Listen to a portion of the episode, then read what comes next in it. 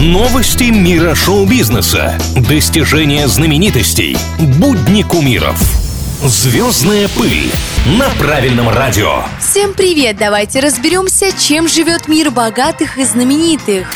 Солистка группы Little Big Софья Таюрская призналась, что встречается с солистом той же группы Ильей Прусикиным. Молодых давно подозревали в более тесном контакте, нежели просто исполнение общих песен. Однако Илья был женат, да и у Сони были длительные отношения, ведущие к свадьбе. В интервью Таюрская призналась, что они скрывали роман, чтобы не было лишних обсуждений и осуждений. Ведь теперь певицу называют разлучницей, хотя девушка пояснила, развелся Илья в 2019 2019, а встречаться они стали в 2020.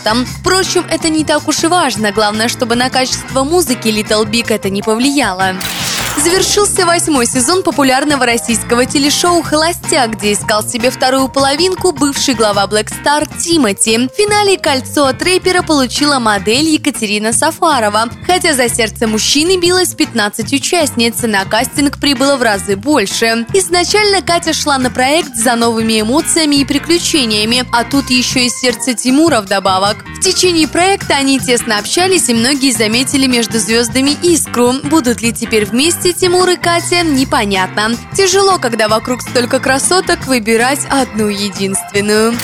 На этом у меня все. Меня зовут Маша Сафонова. И помните, мода – вопрос денег, стиль – вопрос индивидуальности. Звездная пыль на правильном радио.